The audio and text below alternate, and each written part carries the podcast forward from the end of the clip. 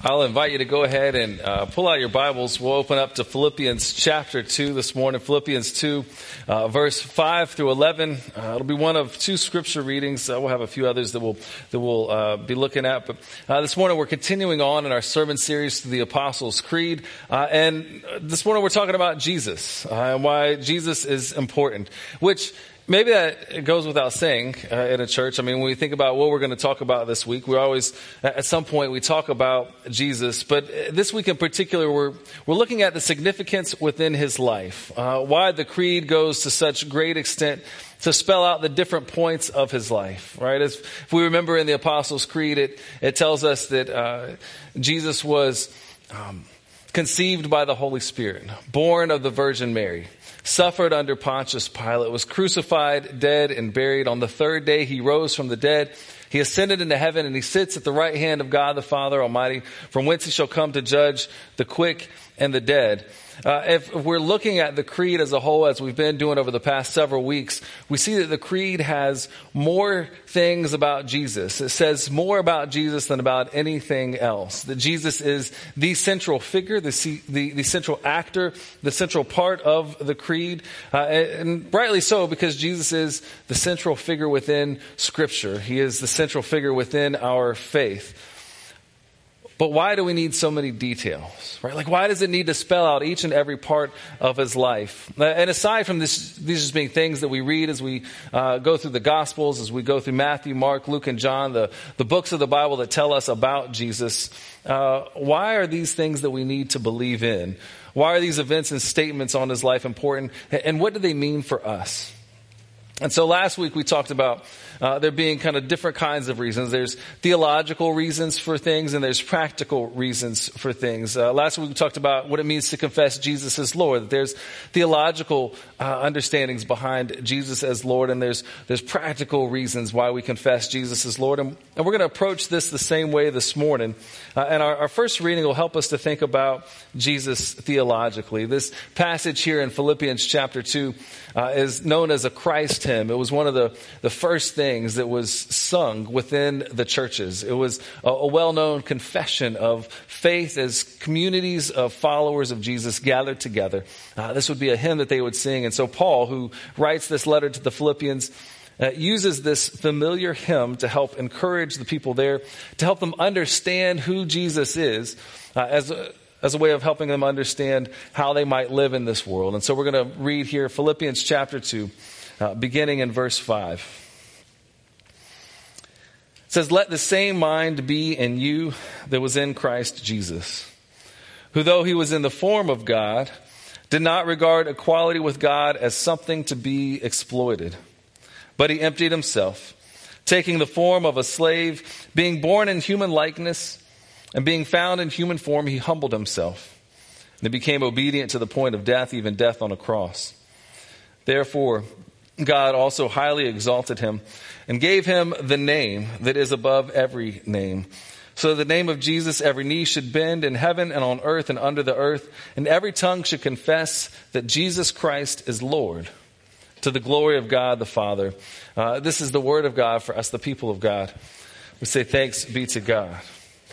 So this Christ hymn uh, presents to us a key theological belief within the Christian faith. Uh, this is kind of our, our seminary moment. I'll, I'll, take you back to, to school with me for a second. It's what theologians refer to as the hypostatic union, right? Not a term that we use a whole lot in our everyday speech or everyday language. Uh, not something that you kind of are going to throw around in your conversations. But essentially, what hypostatic union means is that Jesus was fully God and fully human. That he had these two natures, the, the fullness of divinity, the fullness of humanity in one hypostasis, in one individual person. As the Christ says, though he was in the form of God, he did not regard equality with God as something to be exploited, right? He was in the form of God. He had the fullness of God's power. He was fully God, walking and living on the earth. But he didn't exploit that power. He didn't use that power for his own uh, riches to gain wealth, uh, to lord it over people. But instead, he emptied himself, he humbled himself, and he took on human form, uh, becoming obedient even to the point of death on a cross. Uh, Jesus, if you, if you remember, even told his disciples when they were in uh, the Garden of Gethsemane, he was being arrested. His disciples start pulling out their swords and they're ready to fight to prevent this from happening. And Jesus says, Hold on, wait, wait, put away your swords. He says, Do you think that I cannot appeal to my Father? And he will at once send me more than 12 legions of angels. But how then would the scriptures be fulfilled, which say it must happen this way? Jesus humbled himself he, he, even though he had the fullness of the power of God at work within him and at his ability to use, he humbled himself. He became obedient to the point of death, even death on a cross for our sake. Jesus is saying, I have divine power. I have divine authority. I can prevent this from happening. I could really take over everything. But I'm becoming obedient to the point of death for your sake and the sake of the world. And so, theologically, uh, practically speaking, uh, this dual nature of Christ is what enables our salvation. This dual nature of Christ is what enables us to have the forgiveness of our sins. One of the great leaders of the early Christian church, uh, Gregory of Nazianzus, uh, in arguing about this dual nature of Jesus, he said, For that which he has not assumed, he has not healed. But that which is united to his Godhead is also saved. What he's saying is that what actually brings salvation to us, what actually enables us as humans to be redeemed by God, is that God in Jesus took on every part of our human nature. And because God united himself with humanity in Jesus, if we unite ourselves with Jesus in his death through baptism, then we will be united with him in his resurrection and everlasting life. I'll say that again. Uh, because God united himself with humanity in Jesus, if we unite with Jesus in his death through baptism, then we will be united with him in his resurrection and in his everlasting life. And now, if it was only for our salvation, if it was only for our being made whole in resurrection that God took on human flesh in Jesus, that would be enough. Right? That would be enough that we might have hope. That might be enough that we would have joy. That might be enough that we could have peace. It, it, that would be enough for our understanding of Christ's humanity to deserve this much attention, to be worthy of creating this much joy within us. Uh, but the humanity of Jesus, his birth, his life, his death, his resurrection uh, are, are, more than just for us to have hope of eternal life, of a life that is to come. Uh, the humanity of Jesus offers us hope uh, in this world, in, in this life, in the present, in the here and now. And so we're going to read in Hebrews chapter 4, uh, verse 14 through 16. You can turn with me there. Hebrews chapter 4, verse 14 through 16.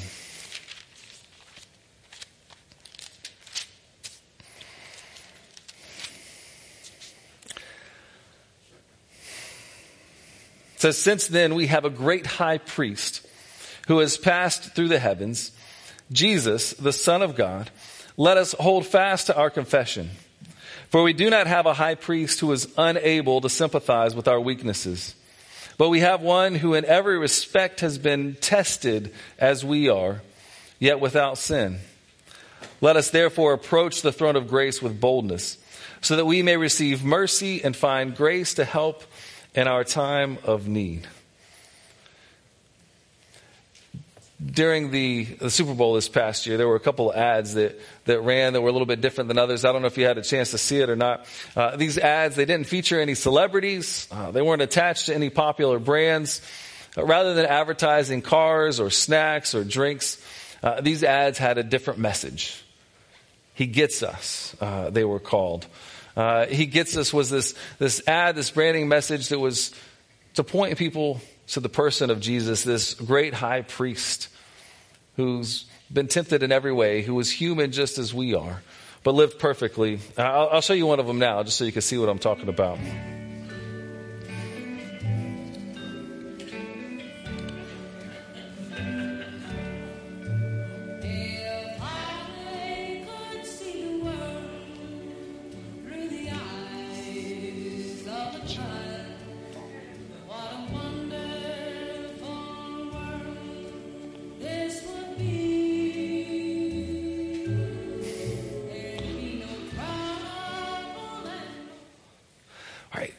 Simple, effective. He gets us. right? All, all of us, regardless of our background, where we're from, what's going on, Jesus gets us. And these commercials, they cause a little bit of controversy. If you visit their webpage, you may or may not agree with everything they say, but the central message he gets us uh, is pretty much what the author of Hebrews is, is trying to tell us. In his birth, in his life, in his suffering, and in his death, Jesus gets us. He's walked in our shoes. Jesus knows what it's like to grow up and have to do chores. Right? Jesus knows what it's like to be forced to eat his veggies. Uh, he knows what it's like to make friends and to lose friends. Jesus knows what it's like to be picked on, what it's like to be disbelieved, what it's like to be made fun of. Jesus knows what it's like to face temptation. He knows what it's like to be betrayed. Jesus knows what it's like to see loved ones struggle. Knows what it's like to see loved ones give up on you. He knows the pain of seeing loved ones die. Jesus knows what it's like to shed tears. He knows what it's like to live in a world that's filled with anxiety, with stress, with frustration. He knows what it's like to live in this world that's not the way that he would have it, and it's not the way that any of us would have it. And Jesus knows what it's like to suffer, to have his body beat down and beat upon. And what Hebrews reminds us of is that when we think that no one gets us, we think that no one understands what's going on within our lives. Jesus does. Because he's walked in our shoes. He's been in our positions and perhaps he hasn't made the same mistakes that we've made, but he's faced the same situations that we've had to face. Right, the author of Hebrews says, we do not have a high priest who is unable to sympathize with our weakness. We have one who's been tested in every way. Right? He gets us. Jesus gets us. And I'm not sure if you remember the 2020 Olympics or not. Uh, it seems so long ago, like, I don't know, feels like it was 20 years ago. Uh, but one of the big stories in the 2020 Olympics was this gymnast uh, who was favored to win everything, Simone Biles. Uh, and she withdrew from all of her events because she got what they called the twisties. I had never heard of the twisties before. I'm not sure if some other people had or not. Uh, and so the initial response that most people had was, hey, you're a big time athlete. You're just going to have to suck it up and go out there and perform. I mean, that was my response, right? I mean, it's like you're on the biggest stage of your career. You're favored to win it all. You just got to go out and make it happen. Uh, and there were some people who were probably even worse in their comments than what I was. Uh, none of us couch potato gymnasts uh, had heard of the twisties before. And so what twisties are is this mental block that causes gymnasts to lose control of their body while in midair. Which, when you think about it, that sounds pretty dangerous. If you're trying to do some sort of flip or twist and all of a sudden your mind's like, nope, not going to happen. I mean, that might not end up well.